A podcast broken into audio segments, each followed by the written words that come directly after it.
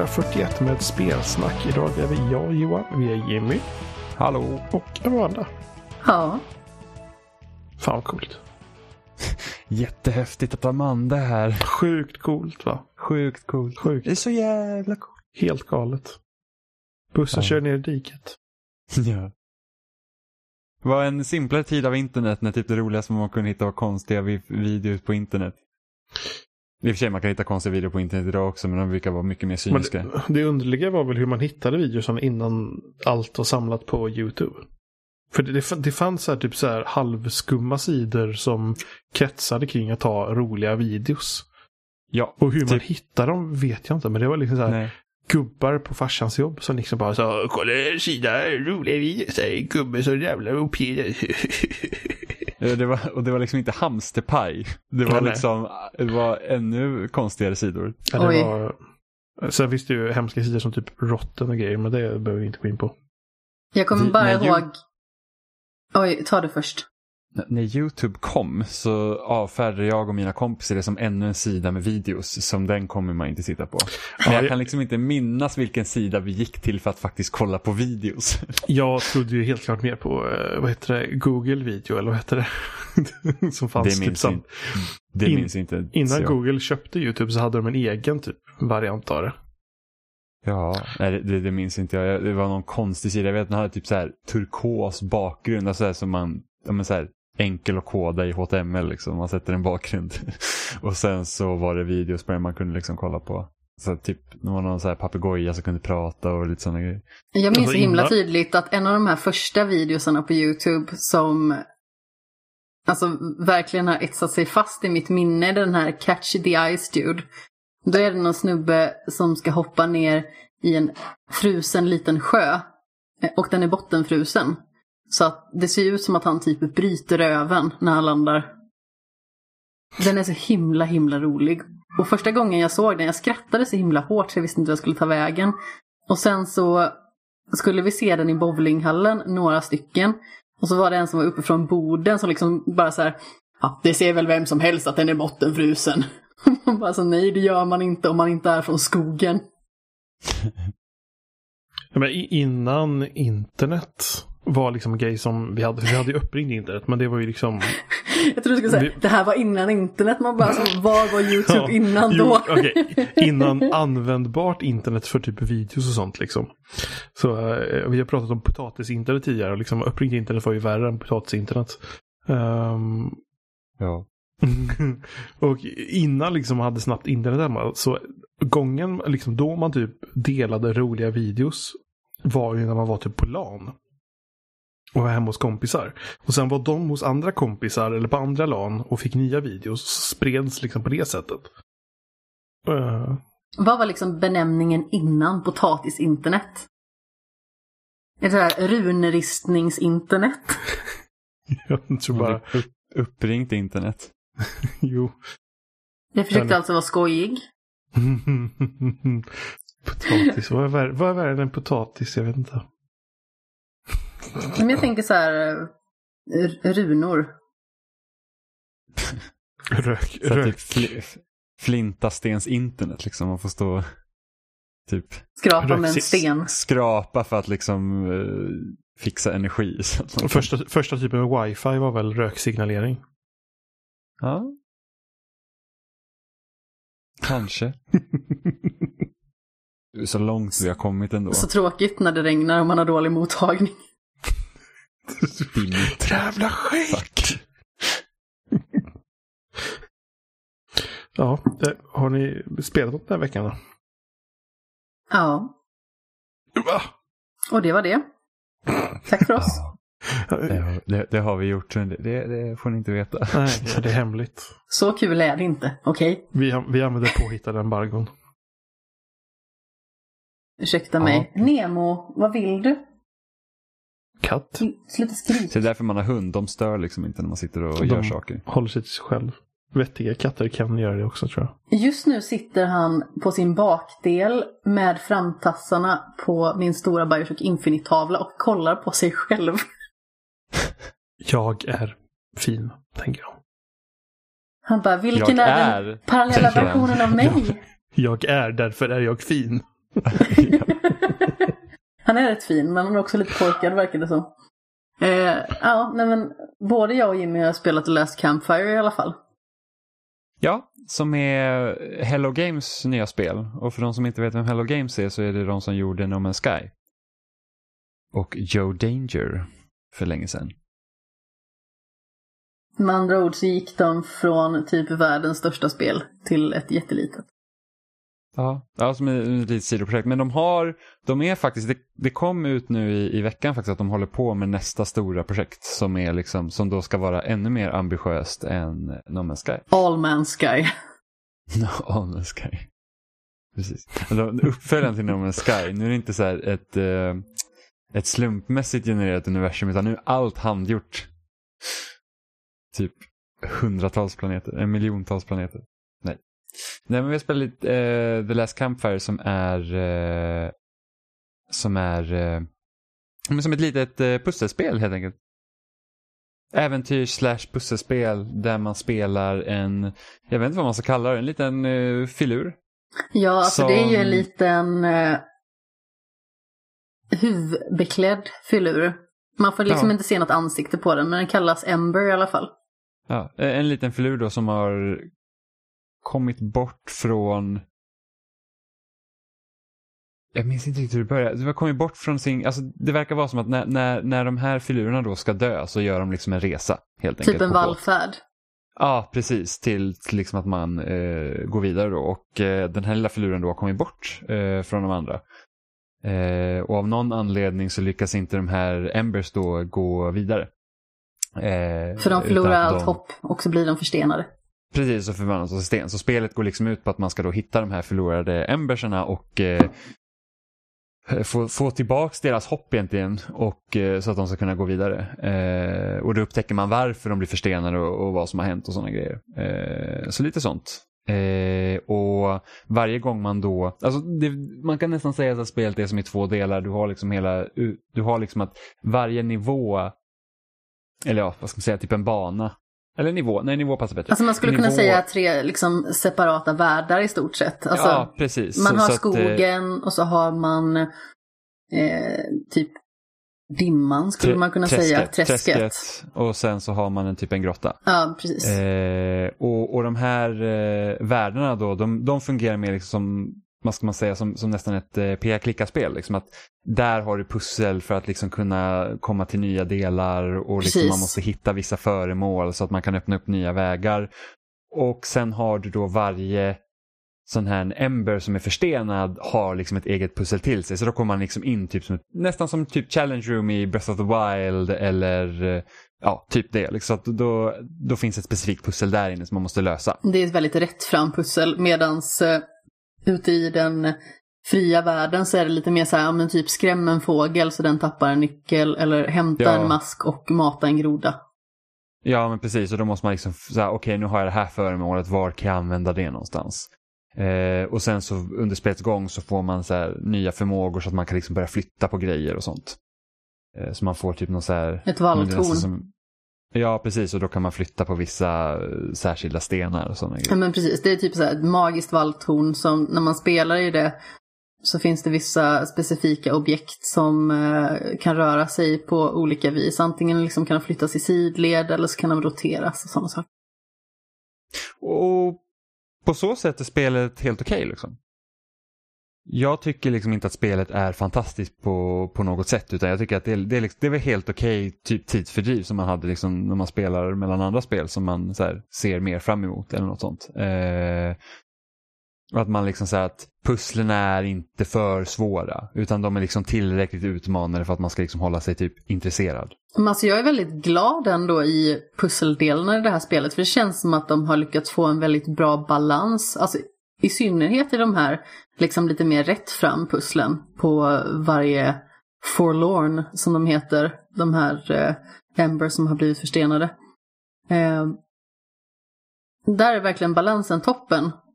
Och jag känner att det är tillräckligt utmanande för att man ska behöva faktiskt tänka och inte bara göra. Utan, eh, och det är liksom inte så pass eh, svårt att man liksom vill slita sitt hår på något vis. Utan jag känner att det är en ganska så lagom utmaning. Och med tanke Ja, det är på väldigt att det... lättillgängligt på det liksom. Det är lite typ järngympa. Ja, men ungefär. Och sen, det är liksom kanske inte riktigt ett sånt spel heller som känns som att det ska vara extremt svårt. Det är liksom Nej, det är inte The Witness, Eller typ Steven, eller typ Steven Sausage Rolls. eller Braid. Eller, nej, eller Braid. Eller, eller ens liksom, om man nu tänker mer de här typ mer utforskarsegmenten så är inte det liksom alls i, i, liksom i den klass som typ eh, Grim Fandango eller eh, den typen av spel. Inte ens, vad heter det, eh, det Double Fine-spelet som släpptes som de kickstartade. Men nu för några Eh, år sedan. Ja, precis. Det som hette Double Fine Adventure ett tag. Uh, När man var pojken och flickan.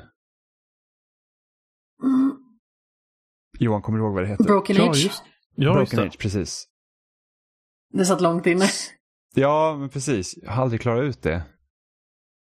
Jag har kommit ganska långt men så fastnade jag någonstans. Jag har hört och- att första och, delen ska vara kanon och andra delen ska vara sämst. Ja, det, första delen var bra, andra delen var inte lika bra. Nej, det stämmer. Eh, men, eh, men det är så att om, om man börjar kolla på guide i ett peka-klicka-spel då är det kört. Ja. För att då så fort man fastnar då bara, nej, orka. Ja, att, men eh, oftast är sådana här lösningar ganska dumma. Så jag vet bara när jag spelade Full Throttle förra sommaren. Och alltså, det var ju helt orimligt verkligen. Helt orimligt. Så bortom all logik någonsin. Ja, alltså man måste typ lära sig spelskaparens liksom interna logik för att förstå pusslen. Det, alltså Grim Fandango, jag tror det är när man är i kasinot, så ett pussel där är liksom, alltså när jag läste den lösningen, jag var så här, alltså seriöst? Alltså jag förstår typ att folk satt i månader och försökte komma på den här, för det, det var liksom så himla märklig lösning. Så att det var typ att man behövde se något datum någonstans i någon tavla, om jag minns det rätt. Det var så här, bara, jaha? Det låter ju skulle- som Ja, någonting det de skulle liksom- kunna göra. Det var jättemärkligt. Eh, och sen typ så här Secret of Monkey Island var ju typ att där fick man ju springa fram och tillbaka så jävla mycket så att det blir tröttsamt på, det, på grund av det. Liksom. Att det var liksom så här bara, ah, spring hit, hämta det, så springer du hit och, för att ge det till den och då ska man tillbaka till det andra stället igen för att hämta den här grejen som ska till. Ja, det var liksom så här att, eh, vad fan, nu går jag ju bara fram och tillbaka, det är jobbigt. Jag har inte så- jättemycket till övers för den typen av upplevelser. Men här var det ändå inte så himla farligt. För att Nej, Det var en ganska var- så begränsad yta hela tiden som man sprang runt på. Och det kändes hela tiden som att ja, men nu kommer jag inte längre åt det här hållet.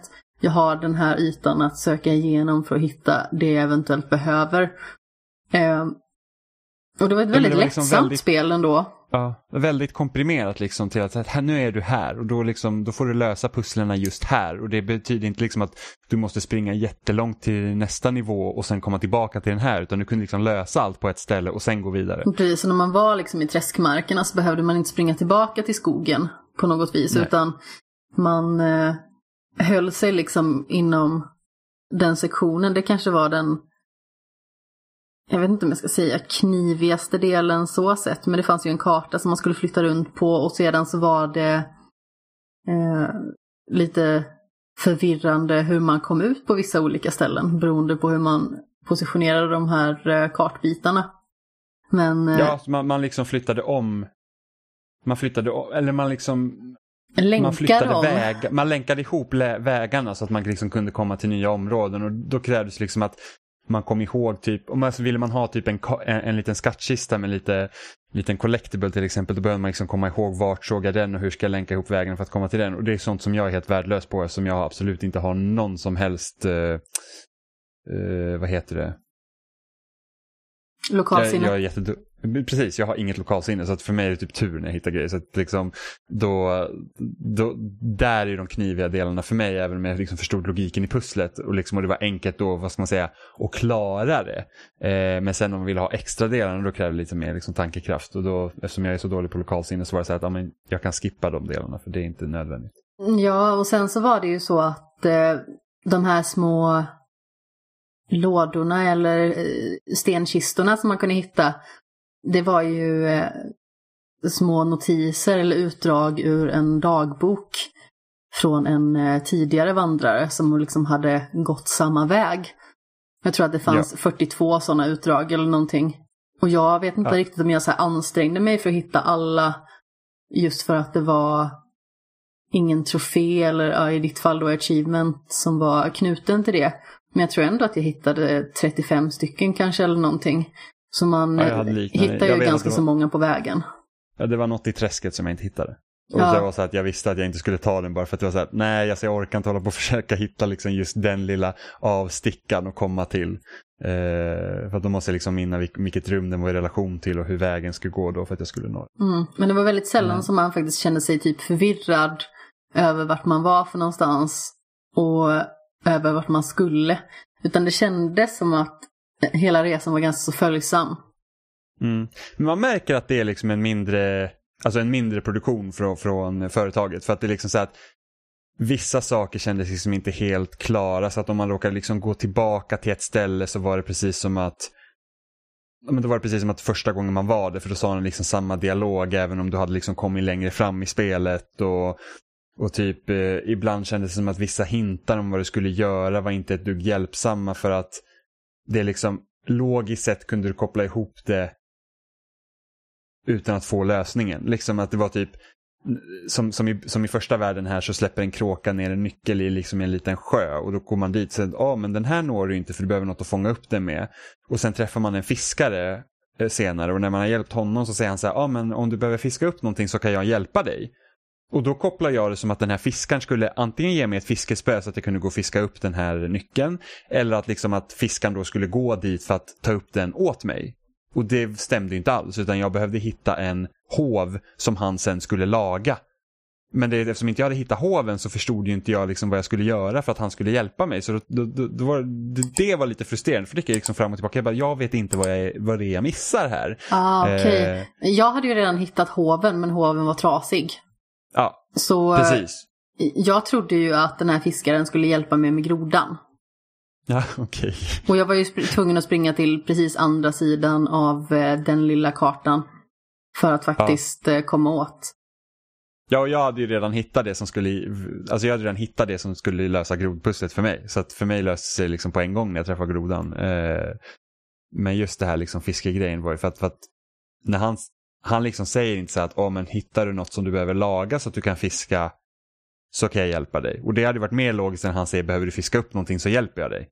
Eh, så att, så att det är lite sådana grejer som man känner liksom att, att det brister lite. Jag tror det var nå nå- i senare delar i spelet var det samma sak. Där det var liksom så att och det står på ett sätt och så tänker man så här, "Ja, logiskt sett borde det vara så här men eftersom jag vet att spelet är lite shady när det kommer till sådana här grejer så, så, så är det förmodligen inte det som gäller.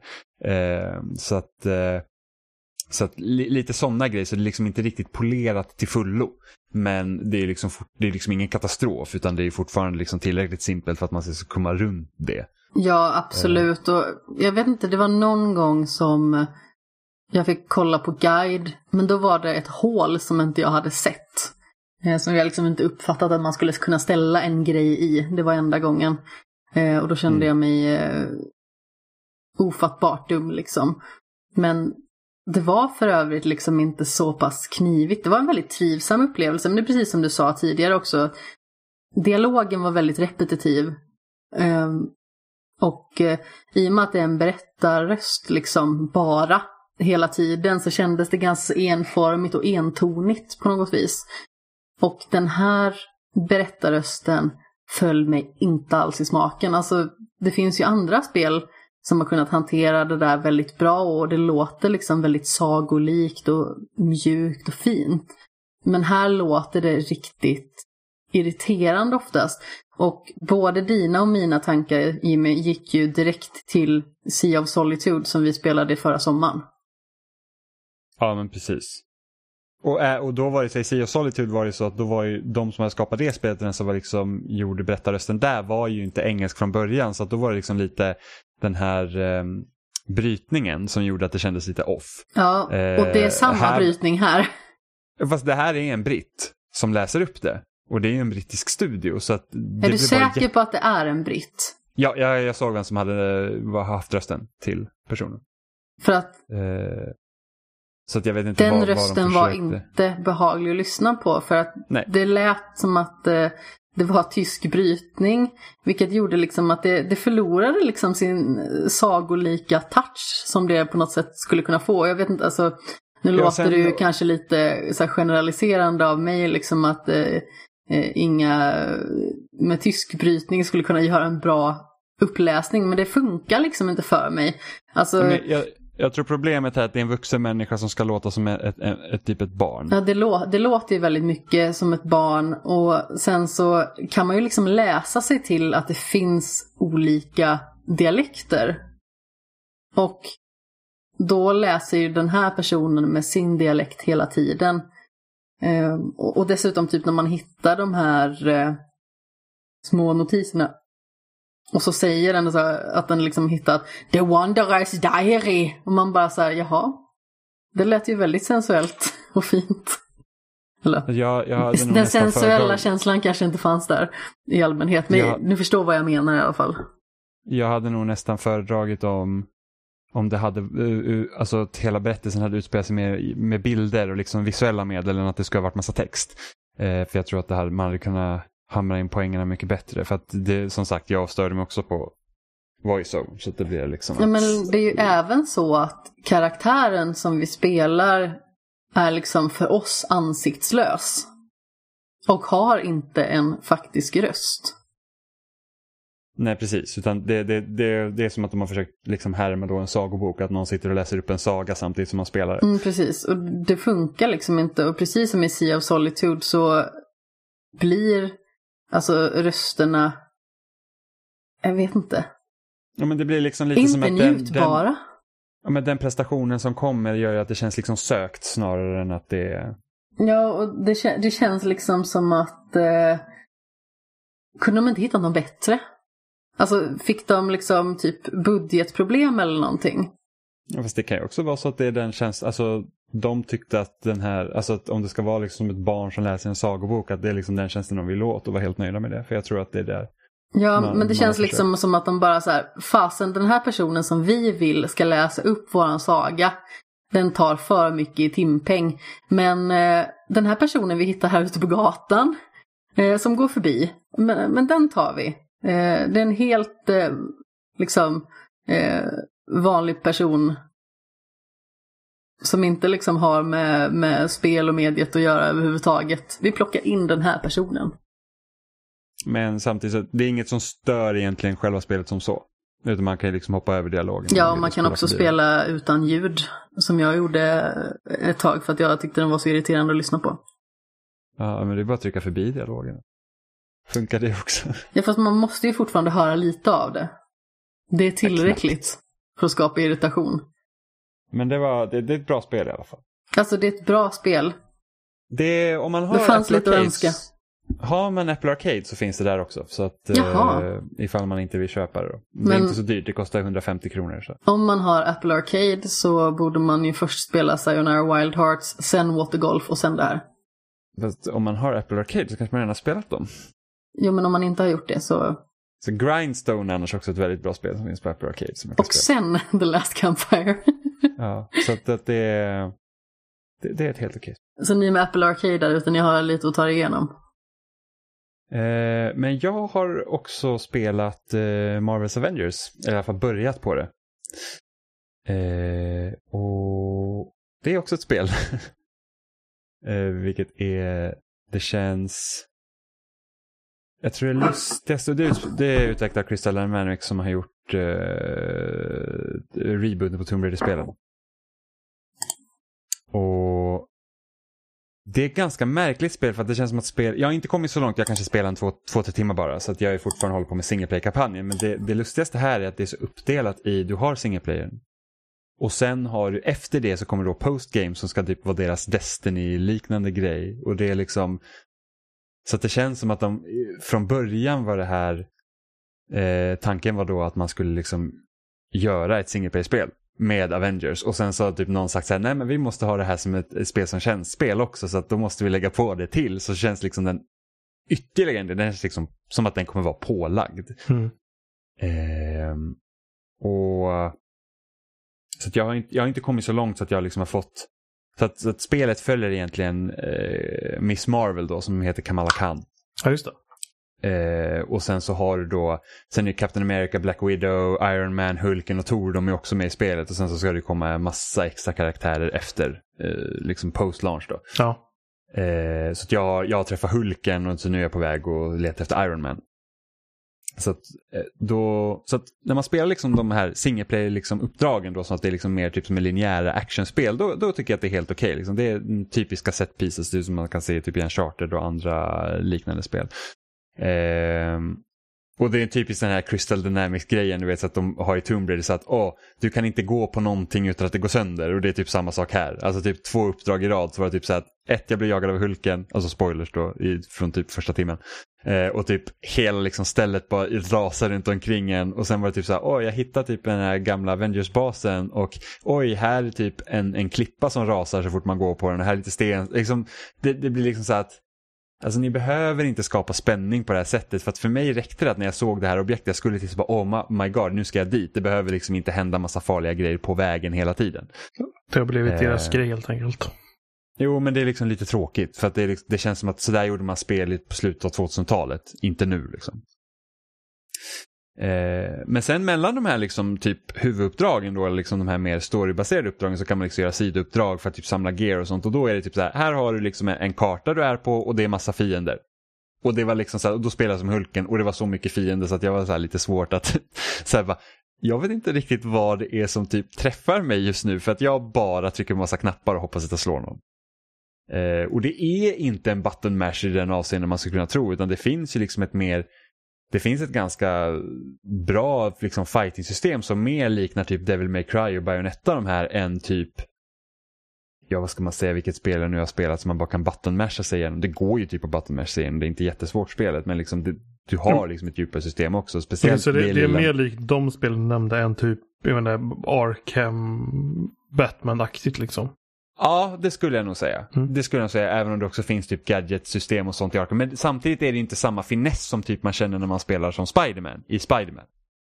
Alltså i Spiderman när man liksom kontrollerar honom då känns det som att man verkligen liksom har kontroll över de kombosarna man gör. Så det, det är djupare än vad det här är. Även om du mm. liksom, där bollar du inte med fienderna på samma sätt som man gör typ i Devil May Cry. Så här så att man har liksom spelat i introt får man spela en liten segment med Captain America till exempel och då, då har man liksom väldigt, man kan ha väldigt bra kontroll över karaktären. Liksom och säga att dodga, eh, köra lätta och lite mer tyngre attacker samtidigt som man kan kasta sin sköld och sen gör man liksom lite specialer och sådana där grejer. Så att det, det är liksom och har man sett typ så här giffar och sånt som folk har börjat lägga upp på sociala medier så ser man ju liksom att det är inte skriptade fighting-sekvenser utan man, man, kan, man kan kontrollera karaktärerna ganska bra. Beroende på vem man spelar som, givetvis.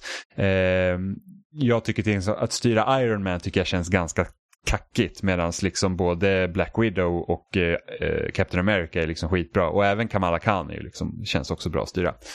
Eh, men sen så är det ju också att det ska vara RPG-element och sånt i det här spelet så att du liksom du, du levlar upp dem och så får du eh, poäng för att kunna köpa attacker och sånt. Och där tror jag, eh, där tror jag liksom kommer vara nästan det största problemet. För att beroende på vilka, alltså man kan locka upp, ja ah, nu blir det lite starkare attackerna men, men låser upp dem först, sen låser upp nya sätt att attackera på och då kommer ju spelet vara mycket simplare. Så att det är liksom, det är lite konstigt hur mycket de låser bakom deras rollspelsmekaniker liksom. Mm. Eh, för att karaktärerna är inte fulländade förrän du har levlat upp dem.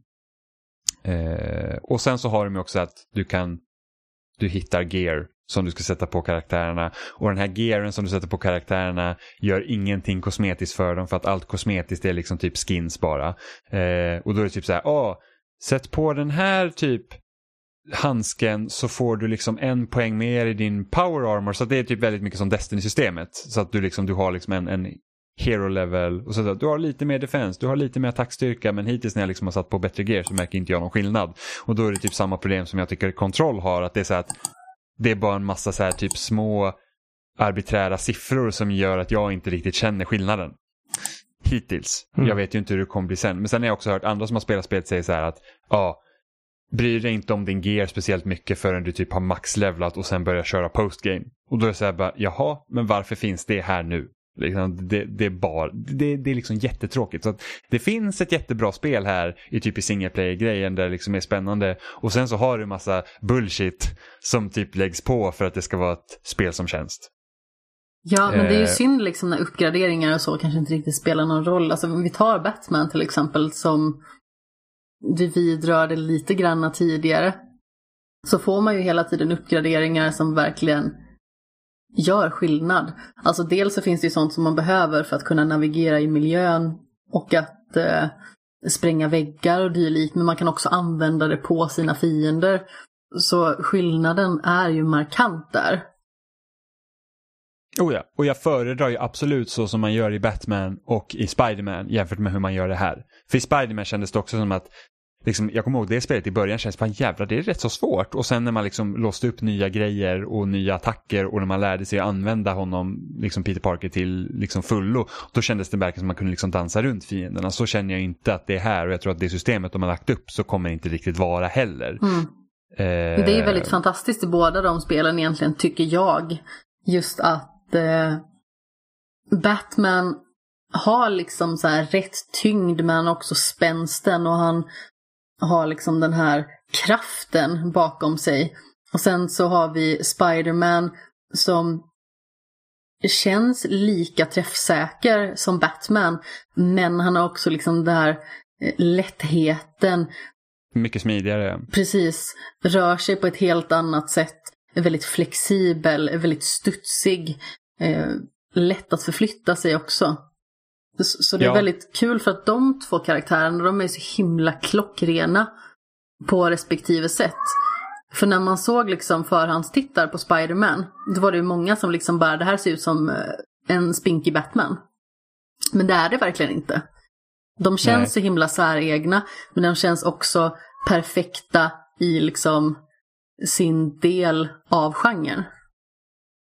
Ja, och, det, och här så känns ju alltså, det är någonting som känns lite off med karaktärerna här. Liksom att de, Hulken känns liksom inte som att han är jättemycket tyngre än till exempel eh, Miss Marvel eller Iron Man. Och Iron Man känns lite för stylt. Liksom, för att det jag kan jämföra mest med hur jag styr Iron Man är typ hur eh, de här exoskeleton kändes i Anthem. För att det är liksom lite samma grej att man kan springa och sen så kan man eh, Eh, hovra i luften och sen så liksom skjuta iväg sig och liksom flyga. Eh, och det är liksom jag tror att eftersom de har så många olika karaktärer som ska liksom kännas något annorlunda så lyckas inte riktigt någon kännas helt ordentlig. Liksom. Eh, och sen så typ ett annat problem också, tycker jag det här spelet, liksom, om man tittar till exempel på Spiderman då, så, så den Peter Parken känns ju unik. Det känns ju inte som att de har liksom tittat på liksom eh, Marvel-filmen och känner att oh, vi ska göra typ en likadan version som Tom Holland. Utan den här Peter Parker som de har gjort, han känns ju verkligen som deras version av Peter Parker. Medan Avengers här, ja, om man bortser då från Kamala Khan som inte liksom har varit i någon film och jag har inte läst hennes serie så jag vet liksom inte hur hon ska vara. Så att de känns ju precis som vi har skojat om tidigare, att det känns som bootleg MCU liksom. Den som spelar Tor, han känns som att han försöker efterlikna hur Chris Hemsworth gör sin Tor, men det är ju inte Chris Hemsworth Tor. Eh, Iron Man är liksom, känns mer som, ja, men, det känns som att de verkligen har tittat på eh, Robert Downey Jr.s version av Iron Man och försökt liksom efterlikna honom, men det är ju inte han. Mm. Eh, så att det blir liksom så här att hittills för mig så kommer de inte riktigt till sin rätt för då känns som att det här känns som ett spel som efterapar MCU utan att vara MCU och då förlorar lite av sin egen identitet. Sen vet ju inte jag hur det kommer urarta sig sen. Liksom, jag har inte kommit tillräckligt långt i det men det är liksom det är lite synd. Ja. Eh, men så fort det, så fort det liksom är, är liksom så här story-grejer i det här spelet och man liksom får liksom se, liksom när det är lite mer cinematiskt, då är det faktiskt ett, ett okej spel. Liksom att, då är det så att, oh jag vill se vad det här kommer, men så fort jag spelar liksom något sidouppdrag som inte för storyn framåt, då är det så här, ah, det här hoppas jag att jag inte behöver göra så mycket av sen. Ja, alltså nu har ju inte jag vidrört det här spelet än och eh, vet ju inte om jag kommer göra det på ett tag ens. Men det känns ju lite alltså, så som du har beskrivit det, som att det hade varit bättre om de faktiskt hade haft färre karaktärer och att de andra karaktärerna var sådana som bara följde med. Att man liksom hade kanske tre karaktärer. För om vi tar till exempel, återgår jag typ alltid till Batman. För att det är liksom min eh, eh, säkra zon. Men där har man ju i Arkham City till exempel att man kan dela hela berättelsen med Catwoman. Och där är också de två karaktärerna så otroligt olika. Alltså systemet man använder är likt. Men just hur de känns är väldigt säreget och de har fått till känslan. Det känns ju som att Crystal Dynamics är det va? Som har skapat ja. spelet. Eh, jag var orolig att jag liksom bara kastade en utvecklare i luften och bara det är nog den. Nej men eh, det känns som att de tar lite för mycket och sedan gör de det halvdant. Istället för att liksom ta lite färre inte... karaktärer och göra dem bättre. Jag vet inte om det är egentligen hela problemet heller för att varje karaktär har, har ju liksom sina olika attribut så att de spelas ju ändå väldigt olika. Liksom typ som att Hulken är ju men han är liksom stor och ska slå allting liksom och sen så man har typ... Alltså det spelar ju inte så har... jättestor roll om de känns olika om de inte känns bra olika.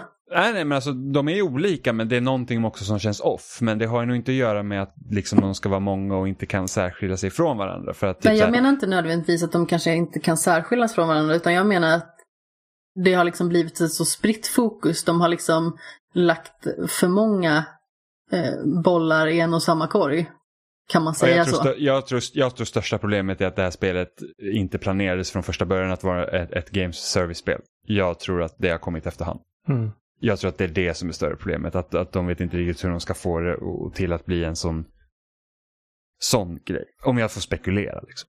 Eh, och jag tror att det där är problemet. Mer ja, jag sitter här och killgissar för jag har inte ens rört spelet. Jag, jag bara tycker mm. att det låter som ett klassiskt fall av att ta sig vatten över huvudet för att man kanske har lite för stora ambitioner och så blir det man gör lite halvdant istället för att man gör det liksom lite mer kärnfullt och gör det bättre. Jag, jag, jag, tror inte att det är det som är problemet. Jag tror det att det, det var säkert planerat att vara ett spel från början och sen blev det ett annat på grund av att de måste. Eh, och att det är det som gör att det är lite, lite märkligt. Eh, för att sen har jag hört andra liksom typ så här att det är typ subtitles stämmer inte överens med vad spelarna säger och, och ibland så är det, eh, ibland så kan man liksom se texten av, av, den som pratar är liksom tydlig så här placeholder text och det är lite så, så, att det liksom känns som att de har behövt, det här spelet behövde komma ut nu. Och de hade egentligen behövt mer tid på sig. För det typ, ska vara typ jättebuggigt och sådana grejer. Typ att jag, jag såg någon på Twitter där där eh, för att komma vidare så måste han kunna liksom eh, slå upp en dörr. Eh, och det är bara ett visst antal karaktärer som har den förmågan att kunna slå upp de dörrarna. Och han, han styrde inte den karaktären men AI-kompanjonen hade med sig hade den förmågan. Men AI gör inte det. så att då känns det att ah, okej, okay, är det så att då måste man själv vara en sån karaktär att slå upp dörrarna för att AI kan inte göra det? Och då, då liksom blir det jättemånga problem om det, liksom, om, om det faller på de grejerna. Gud, jag kommer eh, verkligen tänka på när jag spelade The Witcher 3 och eh Triss står och säger typ att nu ska vi gå iväg åt det här hållet. Och så går man dit. Och eh, sen så måste man liksom så här springa iväg tillbaka och hämta henne för att hon inte har följt med. Det hände eh, för att spelet ballade ur. Och sen så i och med att jag som Geralt hade öppnat dörren redan så gjorde inte hon det och då kunde inte hon springa igenom så hon stod och sprang i dörröppningen och blockerade den. Eh, och bara liksom sprang eh, i en loop om och om igen utan att springa igenom dörren. Ja, men jag, jag tror här är inte spelet har ballat ur. Jag tror att det är inte möjligt för AI att kunna öppna dörrar utan det måste spelaren göra och när spelaren inte har den förmågan då är det kört. Nej, nej, nej alltså det, jag bara kom att eh, tänka på det eh, när du nämnde en sån sak. Då var man tvungen att mm. ladda om. Så här, det var så roligt när man kom tillbaka till Triss. Bara så här, vi måste skynda oss åt det här hållet. Bara så, jag har skyndat mig åt det hållet för en halvtimme sedan. Ja. Men så att uh, Avengers är ett konstigt spel.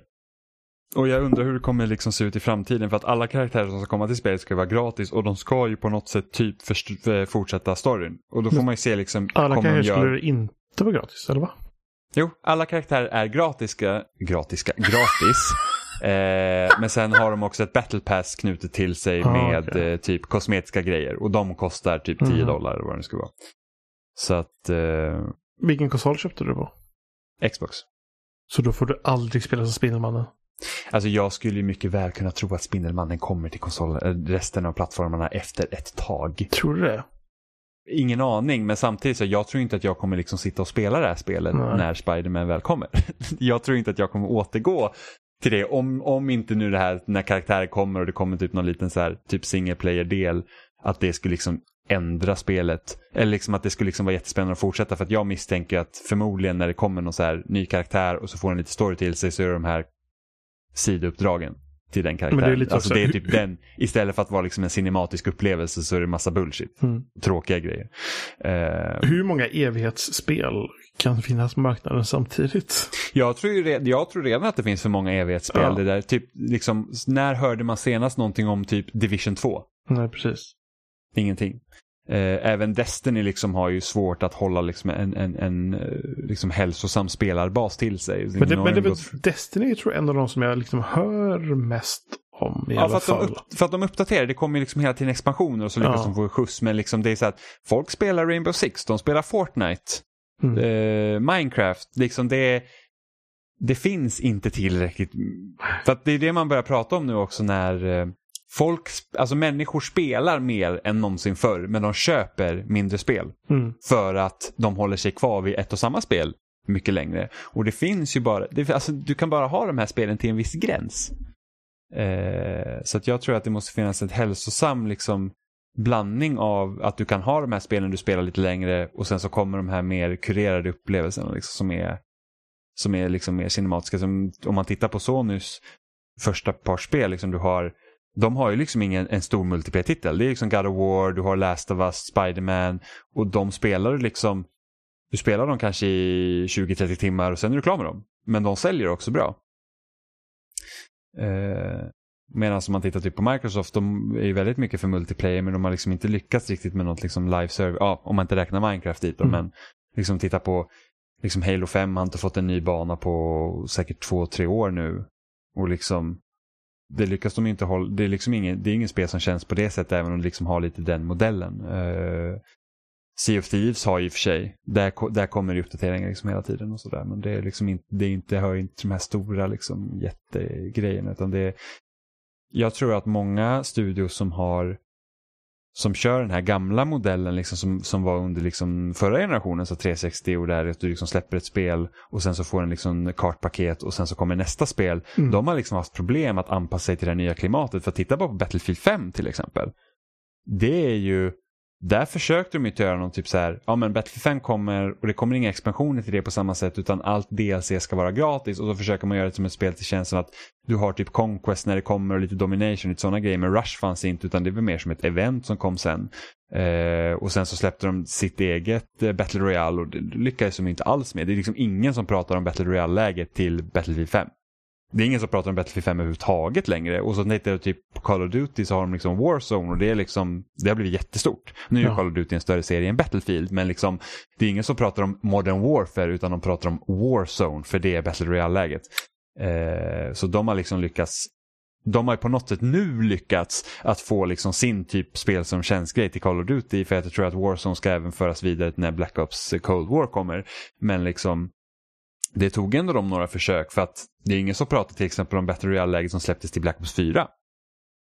Eh, så, att, så att det liksom helt plötsligt blir en ny verklighet så att det, du kunde inte köra den gamla modellen riktigt längre. Eh, så att, och det är ju därför liksom så här, när, när 343 pratar om Halo Infinite så ska liksom det vara deras Halo-plattform för nästkommande tio år. Och vad betyder det egentligen? Eh, så att, eh, så att det är spännande. Det, det finns ju liksom inte till, du kan inte ha, och det har vi sett överallt, liksom som att när World of Warcraft var som störst då skulle alla ha ett eget MMO och hur många blev det som liksom lyckades? Det är typ Final Fantasy 14 och sen The Old Republic men jag vet inte hur, hur, liksom, hur spelarbasen ser ut på Star Wars MMO idag. Liksom. Eh, och det, inget av dem blir som World of Warcraft. Eller när Dota 2 blir jättestort så skulle alla ha liksom ett eget spel. Så här Hero, liksom, eh, jag vet inte vad man kallar den, Moba-liknande spel. Liksom. Och det var hur många som helst som påbörjades för att alla ville, ja men nu ska vi ha League of Legends som var liksom Dota.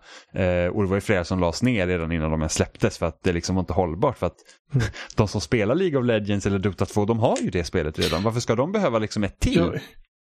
Men det är liksom, ja men eh, de lyckades göra något framgångsrikt med detta. Nu ska vi göra samma sak och Förmodligen inte göra det lika bra. Ja, men liksom, ja, och, sen, klart, och så det kommer det när allt har blåst över redan. Mm, men det finns jo, men vissa, precis. Man behöver inte alltid vara först heller så. så att vi kolla på, kolla på Fortnite liksom. De tog det som PubG hade liksom fått att blivit stort och så tog de ena över.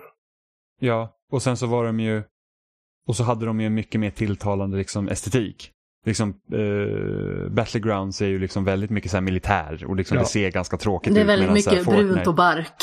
Ja. ja, Fortnite är liksom väldigt glatt och då var inte ens PubG först utan det var ju liksom första Battle Royale liksom läget. Det kom väl till modden till DayZ och sen så hade vi H1Z1 som hade ett Battle Royale-läge till sig som man typ köpte in sig med tickets. Jo men så det, det känns ju som att det var eh, PubG som liksom gav ja, genren någon gav... form av eh, genomslagskraft i alla fall. Och precis. sen helt plötsligt så skulle allting vara Battle Royale. Men samtidigt så har vi jätte, liksom, folk är jättekreativa med Battle Royale liksom idag. Så Fall Guys. exempel, Ja men Fall Guys, även om de har ju sagt själva att egentligen är det ju inte ett Battle Royale i det avseendet som Battle Royale är. Och det kan jag hålla med om, men samtidigt är det ju en take på Battle Royale också. Ja men precis, ett... men de har ju gjort något eget med det. Det är därför, ja, att det, det, är därför det liksom inte är ett klassiskt Battle Royale. För att de ja. har ju gjort någonting säreget och det är det som är problematiken. Är att när det kommer någonting som får liksom väldigt stor genomslagskraft, då är det väldigt många som apar efter och så tänker de att de ska göra sin egen variant av det. Problemet är ju att det förmodligen inte kommer att locka den typen av spelare som redan har hittat liksom sin lilla förgrening i ja, den genren. Så, och så kanske de testar det och sen så bara, nej men det här som jag redan var van vid är mycket bättre så jag går till, återgår till det. Eh, för att liksom titta på typ Tetris 99 som är en fantastisk take på Battle Royale eller är det det, det som det här Super Mario 35 som ska komma som är liksom så här typ hej låt oss köra första Super Mario Bros men gör det till ett Battle Royale genom att man kan skicka liksom fiender som man eh, liksom dödar i sitt eget spel över till motståndarna vilket är helt genialiskt. Eh, men, men liksom när Destiny kom så tror jag liksom att, och det blev så populärt, så var det många som tittade på det spelet att vi måste ha vår egen sån. Men då missar de liksom att det, det, är inte hållbart att ha den typen av spel, evighetsspel som är, lik, som är likartat så många. För då har vi liksom The Division som kom och, och liksom, som förmodligen ändrade inriktning efter att Destiny släpptes för att liksom bli ett liknande Destiny-spel. Anthem som liksom då skulle bli EAs försök till att ja, men vi ska också ha vårt eget Destiny som floppade totalt. Och sen nu då har vi Avengers som också ska vara liksom det är ju inte liksom Destiny den att man liksom egentligen delar en värld och springer runt i en öppen värld tillsammans utan det är typ som att man parar ihop varandra med, med missions och sen typ gör man grind helt enkelt för att skaffa bättre gear för att bara bli starkare utan egentligen det, liksom, det som Destiny lyckas med som inte någon annan liknande spel, alltså då pratar jag om Division och Anthem, har lyckats med att när du får bättre gear i Destiny så ser du också annorlunda ut. Liksom varenda gearpiece ser ju liksom så här att oh wow, nu ser jag ut så här. Det var ju liksom det också som var väldigt lockande i World of Warcraft när man spelade det och ville ha bättre gear, att man ser häftig ut. Eh, och liksom hur häftig kan man se ut i The Division när man typ så här, ah, här är mina typ militärfärgade byxor som är legendary. Man bara okej, okay, liksom jättespännande. Anthem hade ju liksom samma problem som Avengers har och typ kontroll, det här med att det liksom du får en procentsats på din armor som man inte riktigt vet hur mycket gör skillnad och det gjorde ingen skillnad för du kunde spela med första vapnet och det liksom spelade absolut ingen roll vad man hade för gear i det spelet för du var lika klen ändå. Jo men det är ju lite eh. synd egentligen när ja. det blir så diffust att spelaren inte får känna någon skillnad. Man vill ju känna att när man gör progression i spelet så ska man kunna känna sig mer mäktig på något vis. Inte bara känna sig mer mäktig, man ska också se häftig ut. Och då liksom delar man då upp det som i Avengers när man har så att du kan få då känna dig häftigare genom att få bättre gear, vilket jag inte vet hur mycket mäktigare man faktiskt känner sig eftersom jag tycker att hittills tycker jag inte gör någon skillnad när jag får bättre gear. Eh, men du får inte se häftigare ut eftersom om du ska se annorlunda ut då är det bara ett skin som du låser upp. Så då är det liksom så här att ska jag grinda till bättre GR men jag kan inte se häftigare ut. liksom det, det är liksom också lite, för då kan inte, träffar jag på någon annan person då som liksom har ett annat skin, då vet ni inte så att åh, han har, det där, han har den där liksom armorn och då kan han göra de här grejerna och då ser han häftig ut. Utan det är bara så att okej, okay, han har köpt sitt skin eller någonting sånt. Och det är liksom väldigt trist. Ja, alltså jag förstår ju liksom den visuella aspekten av det hela, men jag, jag tror ändå att känslan är ännu viktigare för mig. Jag vet ju när jag spelade, oj ursäkta, när jag spelade Nino Kuni 2 nu i somras och jag bytte till ett mer kraftfullt vapen. Jag tänkte inte riktigt på hur det såg ut. Men känslan av att liksom mula motståndaren på två slag istället för tio. Då kände man sig kanonhäftig tycker jag i alla fall. Jo, jo, men jag tror också känslan är säkert viktigare när du spelar själv. Men i ett multiplayer-spel så är det också viktigt att man ser häftig ut så att alla andra kan se hur häftig du är, att du har den här... Nej men liksom det här med att, för så är det ju typ i World of Warcraft när man liksom är liksom, man börjar spela det spelet och man kommer liksom första gången man kommer till den här liksom stora stan för liksom Alliance eller eh, vad heter de ondingarna där, Horde kanske. Eh, man kommer liksom till en större öppen stad, man ser så bara, där har man en som är max level och han har den där armorn, det vill jag också ha. Men liksom paras det ihop med någon liksom tjomme här nu och så bara, åh han har det där guldskinnet på Iron Man och bara okej, okay, det där har han köpt. Ja men det är ju lite samma sak i Fall Guys liksom. i alla fall. För där vet man ju liksom att alla som har vargdräkt, det är de som precis har börjat och det är de som är de största asen. Ja, och sen så typ, åh, han har en, liksom det här nya Portal 2-skinnet som precis släpptes. Då har, han, då har han i alla fall vunnit tio gånger för att kunna köpa det. Och då vet man liksom att han är duktig. Eh, eller liksom, ja, eller i alla fall ha, han är inte liksom helt värdelös. Eh, så att, så att i multiplayer-spel tror jag att det är mycket viktigare liksom också att man liksom när du byter gear så ser det också annorlunda ut för då vet man att då har man, då har man jobbat mot de gearsen. Så att jag tror att där Man utmärker sig liksom. Också. Ja, så där tror jag också de misslyckas med liksom hela grejen. Så jag vet inte hur Avengers kommer att säga. Så, och jag, jag, ska, jag, kan inte säga om jag kan rekommendera det nu heller eller inte. Jag tycker i alla fall att som en Marvel-berättelse av den, av den storyn jag kört hittills så är, det väl, så är det intressant. Om jag måste börja köra massa sidouppdrag för att kunna komma vidare där det är bara liksom att man står på någon karta och bara ska liksom slå ihjäl en massa fiender och öppna kistor för att få gear man inte bryr sig om. Då vet jag inte om jag är lika sugen. Liksom. Uh, men det är liksom hittills, det, inte, det, kommer förmodligen inte stå sig mot typ Spiderman. För Spiderman, även om det inte heller är liksom ett perfekt spel och att det inte har sina egna problem. Men det är ett fantastiskt liksom, spel. Så är det ett väldigt bra spel. Uh, och speciellt tycker jag liksom att hur de hanterar Peter Parker som karaktär, hur de hanterar skurkarna och liksom Peter Parkers relation. Liksom, de bygger upp det väldigt bra. Det vet Svingande jag inte de hett. Mm. Eh, så, så jag, jag, vet faktiskt inte hur det kommer ut, men det, det är i alla fall det är ett spel. Det är ett spel. Liksom, jag kommer ju spela vidare det under veckan. Liksom, så jag har säkert mer att säga om det nästa vecka ifall jag klarar ut det eller inte. Det, vi får se. Ja, och eh, vi har ju redan varit inne och eh, nosat lite på Fall Guys. Vi ska inte dra någon långkörare, men du har ju lyckats med det till synes omöjliga nu äntligen i alla fall. Ja, jag fick ett legendary pattern så jag kunde få min jäkla eh, platinum-trofé, så det var kul. Ja. Hurra för mig. Hurra, hurra, nu har du fått platinum med det. Och jag kommer få, förmodligen aldrig att få det. Jag sitter kvar på mina 86 procent och ser sorglig ut. Nej, men det är jättesvårt att få vinna fem gånger i rad. Det är jättesvårt. Jag tycker att det är svårt att vinna ens två i rad. Men det är svårt att vinna något i rad där, för att det känns som att ofta när man vinner så har man tur.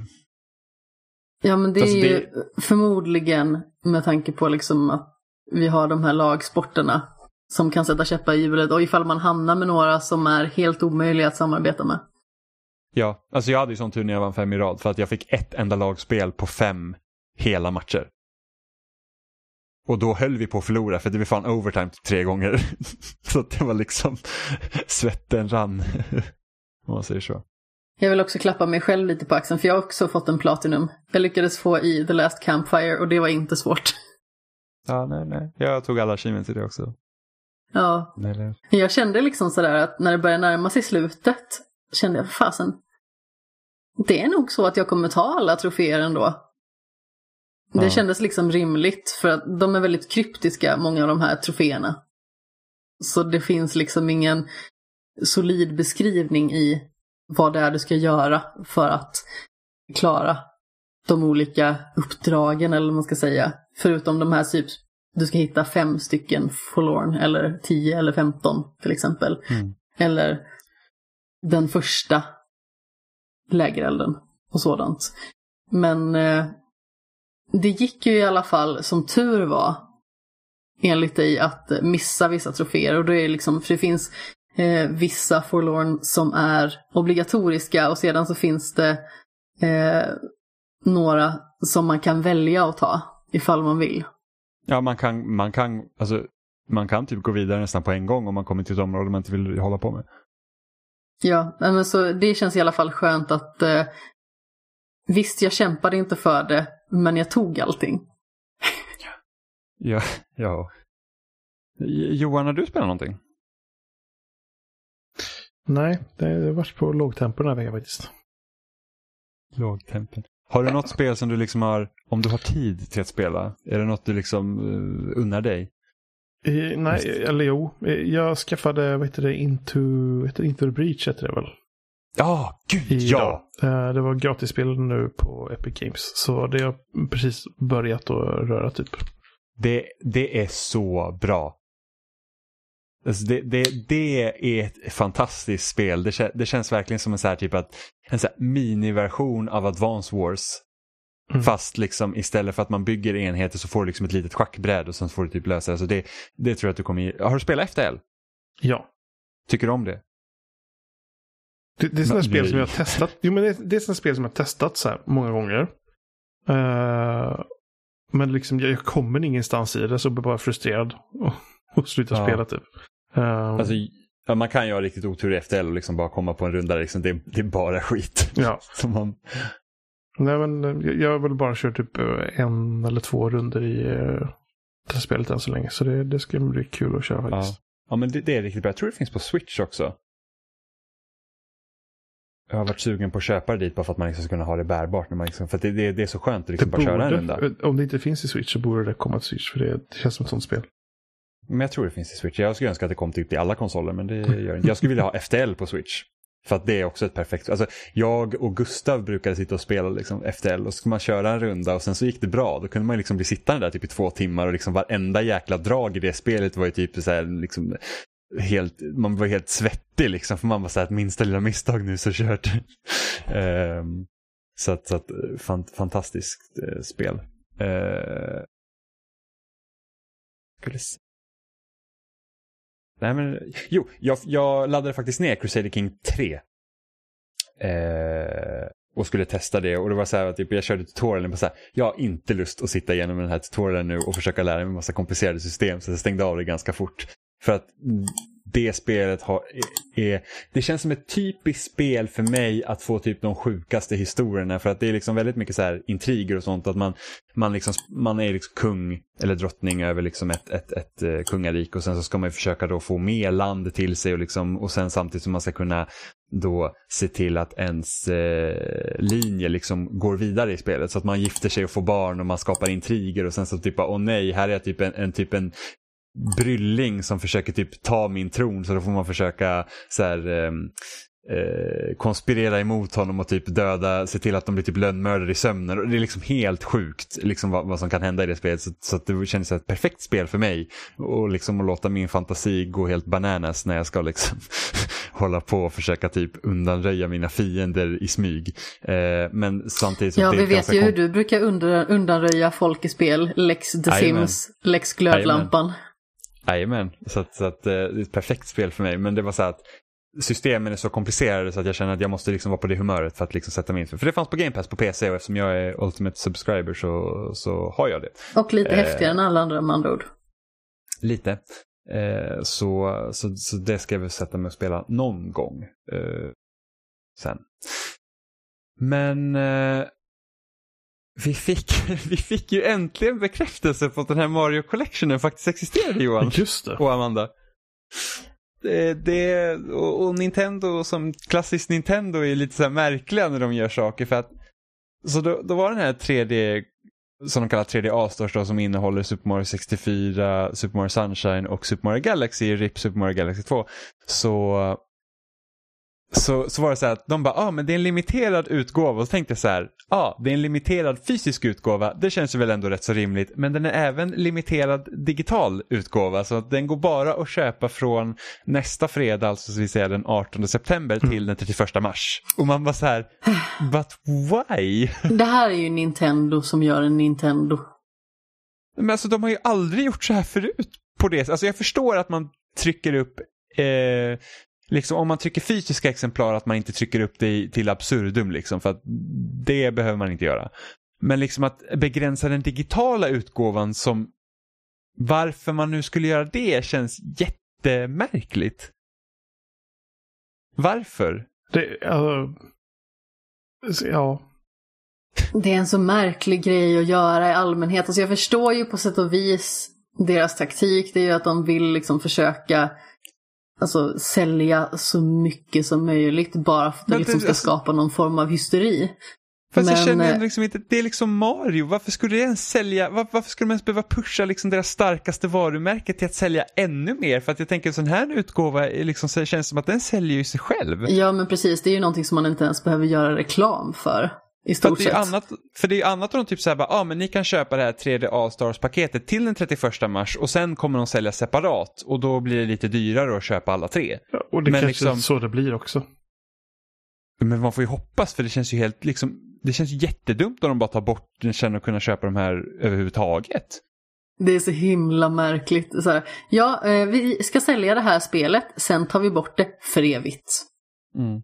Sen har jag sett att många är lite så besvikna på typ att Super Mario 64 inte liksom är en fullständig remake utan att det är liksom 64-spelet igen och det är inte ens widescreen support och sådana grejer. För mig gör inte det någonting jättemycket för att jag har inte spelat Super Mario 64 sedan typ 2000. Alltså mm. senast jag spelade Super Mario 64 det var liksom när min syrra köpte Nintendo 64D och Mario Kart 64.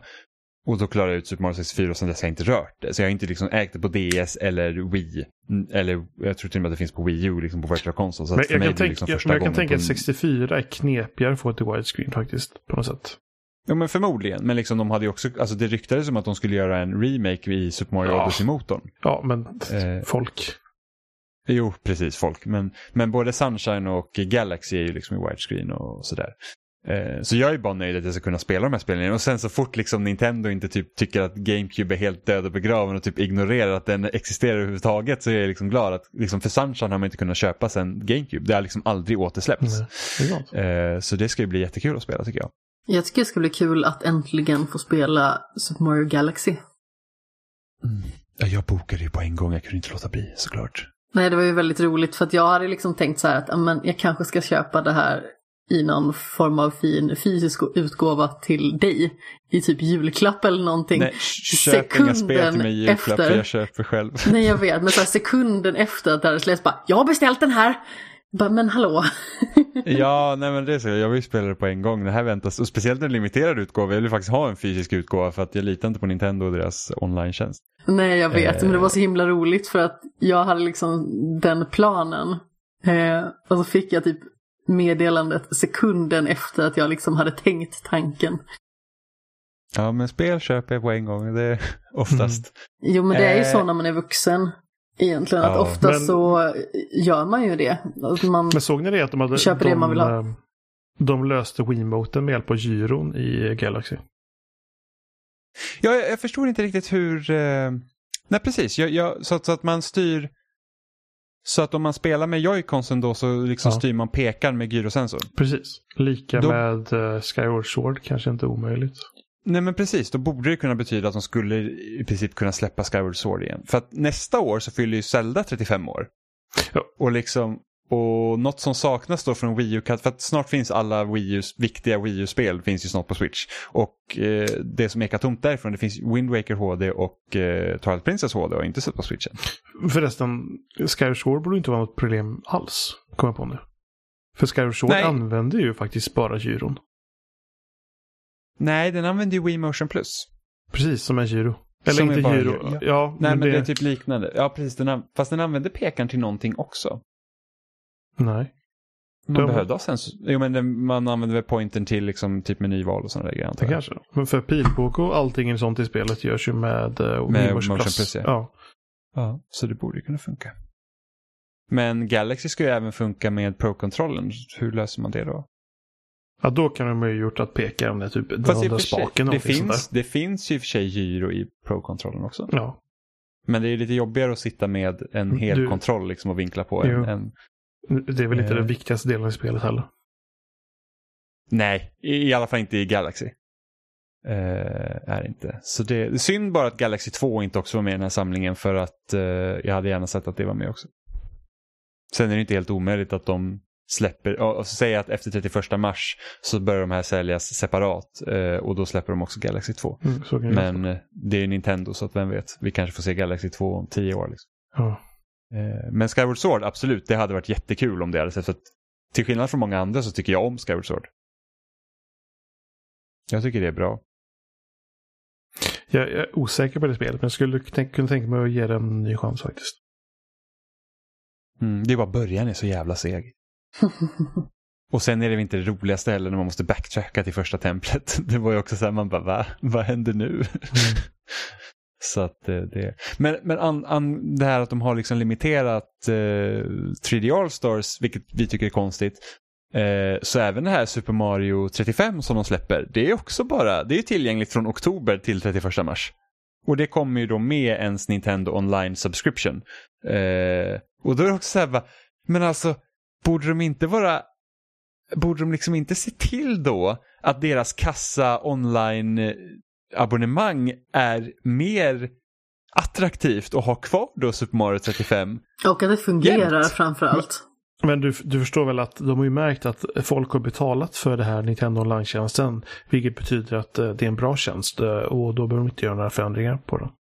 För att det är liksom så här, att varför inte låta det spelet vara tillgängligt hela tiden? Varför ha det begränsat? Är det bara för att, alltså försöker de locka då till sig nya abonnenter? Eh, Alltså, men, eh, samma frustration, frustration kände jag med Battlefield 5. Och när de typ la till Rush i så här tidsbegränsning. Ja. Det, det, bara liksom, men vårt GUI har en begränsning så vi kan bara visa tre stycken eller fem stycken samtidigt eller vad det är. Så då måste vi rotera. Ja, alltså, jag testar inte ens Rush. För jag har sagt att jag vill inte att någon ska liksom bestämma när jag Nej. ska spela Nej, alltså- mitt favoritläge. Jag spelade ju Battlefield 5 ganska mycket på PC. Och sen Ja. så slutade jag spela och sen så meddelade de att oh, nu kommer Rush med begränsat. Jag bara okej, ja, jag kommer inte starta spelet för jag tycker det är så konstigt. Eller jag liksom, man blir avtaggad på det på något sätt. Ja, ja för det är så här att, oh, men tänk om jag tycker att Rush är skitkul nu och sen så bara, så kan inte jag spela det om typ två månader igen. Och då är det så att då vill inte jag investera tid i att bli Nej. duktig på det heller för att sen ska det roteras bort. Det är jättetråkigt verkligen. Så, så är det inte bara Nintendo som gör det här konstiga.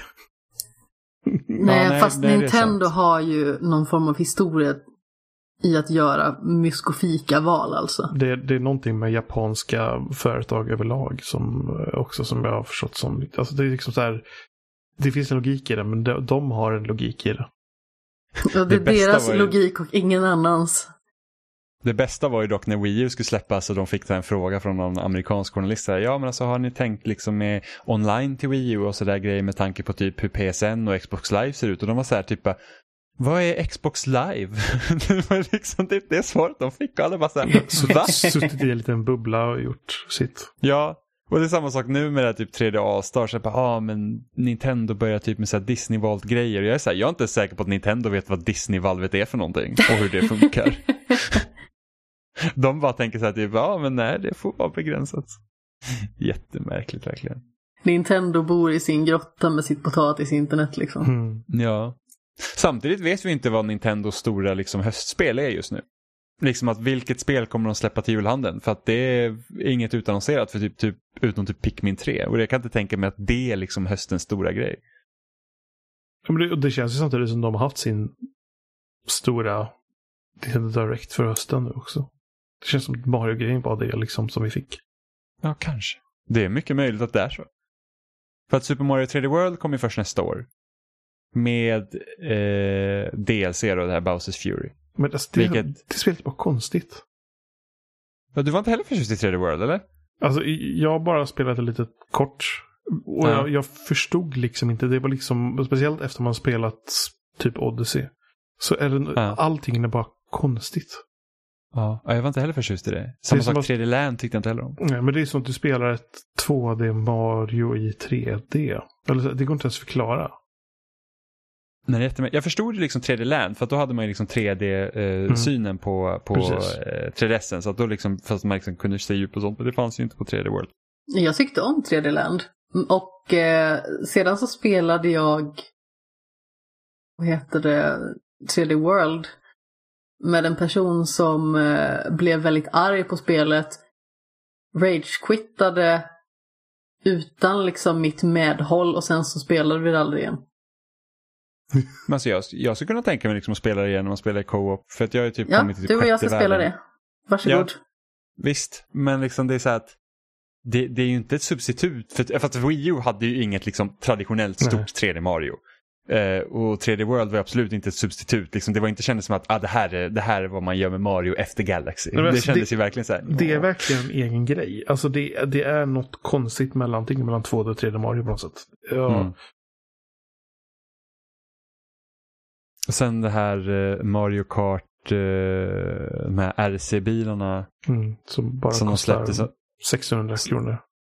Ja, och så man kan skapa sin egen Mario Kart-bana och sen så liksom spelar man, man styr, man styr den här lilla bilen med sin switch och kör den här banan och så får man se massa motståndare. Ja, det är liksom också så här märkligt. Men jag undrar om det här är typ deras sätt att testa typ hur skulle man göra egna banor i Mario Kart och när väl uppföljaren till Mario Kart 8 kommer så kanske det finns en baneditor. Vilket hade varit väldigt roligt om det fanns.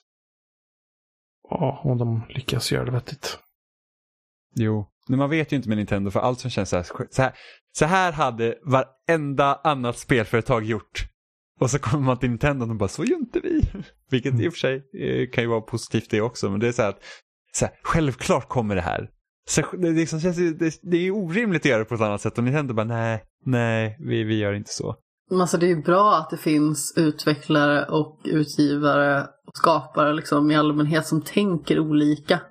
Eh, Även liksom storföretag som Nintendo. Men ibland så har de så lustiga idéer så jag förstår liksom inte vart de Ja, kommer är ifrån liksom- med det. Det blir nästan liksom så här frustrerande att man så här, men hallå, håller ni på med? Jag...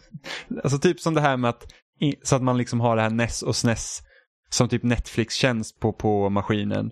Här, Netflix. fa- ja, men så här, det är fine. Men liksom, jag hade ju också gärna köpt dem och ägt dem. Så liksom, det är det jag typ gillar med Game Pass. Det är det att du kan liksom ladda ner spel och spela dem där om du eh, liksom prenumererar på Game Pass. Men du kan också köpa loss spelen om du vill. Mm. Så att du kan äga dem. Så att jag hade ju gärna sett, ja men Super Mario World, jag vill äga det hela tiden. Så att jag liksom inte behöver vara uppkopplad om jag ska liksom spela typ SNES eller någonting sånt. Men det kan jag inte göra. Om ni fick Speciellt när man liksom haft Virtual Console, det är det som är frustrerande. Om ni fick skräddarsy varsin All-Stars Mario med tre titlar, alltså både 2D och 3D. Vilka titlar skulle ni välja då? Hur många? Tre. Tre? Oj. Låt inte så skeptisk nu. Nej men det, det, det, alltså jag tänker ju typ, inte, Super Mario 1, eh, Super Mario World. Och så då är liksom, ja då är bara kanske ett 3D-spel. Ja, det var ju det som var utmaningen Johan. Ja, men det, det blir för lite. Alltså jag hade nog tagit den collectionen de släpper nu. För att jag är föredrar 3D-spelen framför 2D-spelen. Det gör nog Så att jag, hade nog också. kört, jag hade nog kört 64 Ga- Sunshine och Galaxy. Men hur kan du välja Sunshine över något av 2D-spelen? Jag förstår inte. För Men för jag inte Sunshine är kul. För att jag har fortfarande inte spelat Sunshine sedan typ 2003. Så. Nej, jag var glad för det. Jag testade det, vad kan det ha varit, 2010. Det är inte roligt. Jo. Alltså, jo, alltså typ med ett av mina bästa minnen med Sunshine det är när man fick den här liksom typ turbo-fladd-grejen Mm, och man mm, kunde springa på vattnet. Det tyckte jag var asnice. Det kan man tycka. Men sen så 2D typ- Mario är fortfarande bättre. Men det, det, jag, skulle säkert, jag skulle säkert kunna säga att jag håller typ så här Super Mario World högre än Super Mario Sunshine givetvis. Liksom, men det är så att jag har inte spelat Super Mario Sunshine på så länge och jag vill gärna kunna spela det igen. För att Mm. Super Mario World kan jag ju liksom köpa eller liksom spela. Man hade kunnat spela Super Mario World på varenda jäkla Nintendo-konsol sen SNES. Jo, jo, jo. Sunshine, Men Sunshine nu har pratar ju jag om liksom att göra den ultimata All-Stars-versionen för er själva. Är Sunshine verkligen med i den då? Fast jag hade nog kört 64 Sunshine och Galaxy. Herregud. Al- Alternativt man har kört Super Mario Jag är 64. besviken på dig Jimmy. Ja, men al- alternativt, okej om jag säger, åh, mina tre topp Mario, då hade jag kört eh, Super Mario World, Super Mario 64 och Super Mario Galaxy. Det var det jag var ute efter, tack. Ja, men då hade jag nog har gjort vi det. Eller Super Mario 64, Super Mario Galaxy, Super Mario Odyssey. Hade jag också kunnat haft. Kanske. Ja. Jag körde faktiskt lite Super Mario All-Stars på Switchen nu när den släpptes på deras SNES Mitt i online natten. Ja, mitt i natten. Jag hade varit och, och tränat, sen kom jag tillbaka. Jag bara, men jag vill testa bara. Så körde jag ut Super Mario 1. Eh, som, som är All-Stars-versioner. Och jag hade faktiskt ingen aning, eller jag kan, kom inte ihåg att eh, Super Mario All-Stars-versionen, att de hade liksom uppdaterat spelen till SNES. De, de Så att gjorde det- verkligen SNES-spel som, så här, li, eller som eh, delvis imiterade liksom NES-spelen. Ja, så det var ju liksom helt sjukt. Jag bara säger, jag trodde det bara var så att, ja men här får du ettan, tvåan och, Mm. och liksom trean i ett paket. Men det var ju liksom, det var ju ett helt jag- omgjort ett. Jag kommer ihåg när jag var jätteliten och spelade typ Mario 1 hos någon dagmamma eller någonting sånt där. Och sen så fick en kusin ett Super Nintendo begagnat och med eh, Mario All-Stars. Med den uppdaterade grafiken. Ja, och man bara liksom, men det här, ser, det här är liksom konstigt. Vad är det här för spel? Det var liksom så här, det var allmänt konstigt. Och med det i åtanke så kan man ju faktiskt tycka att det är lite tråkigt att de inte gjorde mer med Super Mario 64. Ja, För att liksom, alltså de gjorde ju ändå om så här Ocarina of Time och Majora's Mask till 3DS. Och Men- då var men- inte det bara liksom portade spel utan de var ju om, de, var ju, de gjorde ju om dem. men tänk förra gången Nintendo släppte en All-Stars-samling till en Nintendo-konsol, det var ju till Wii.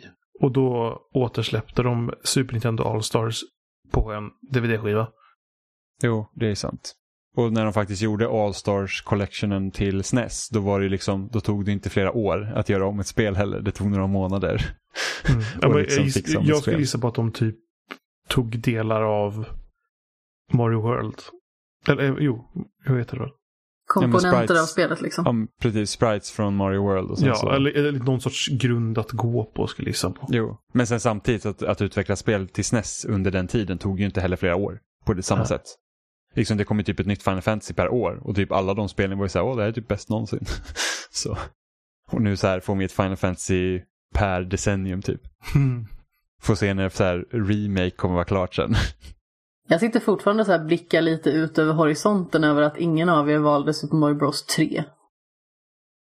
Nej, för att alla som tycker Super Mario Bros 3 är bättre än Super Mario World har fel. Ja, det, det är ett Nej. underligt spel. Det är ett av de bästa spelen som någonsin har gjorts.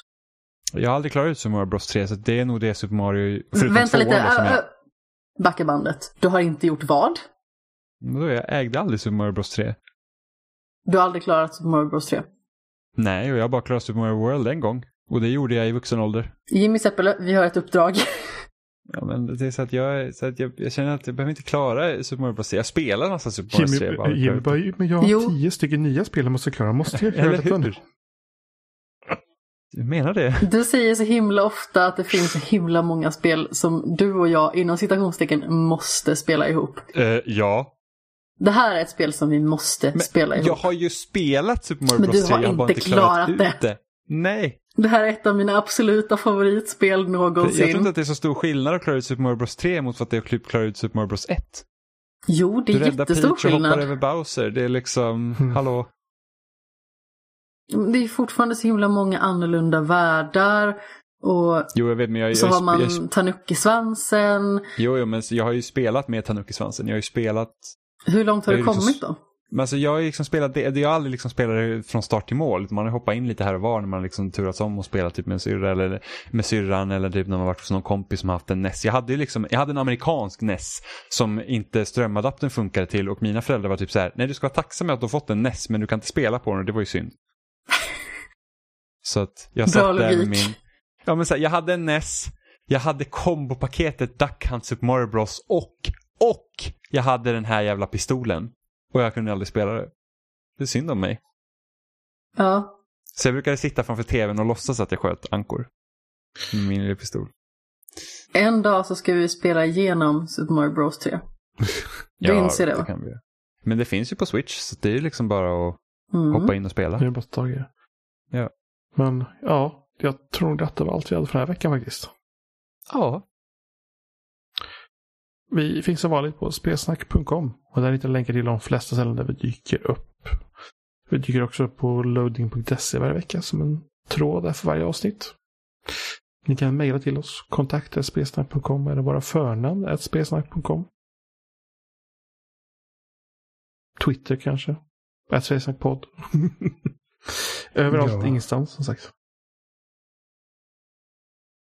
Vi hörs om en vecka. Det gör vi. Hej! Hej då. Ja, godnatt, puss i ljumsken.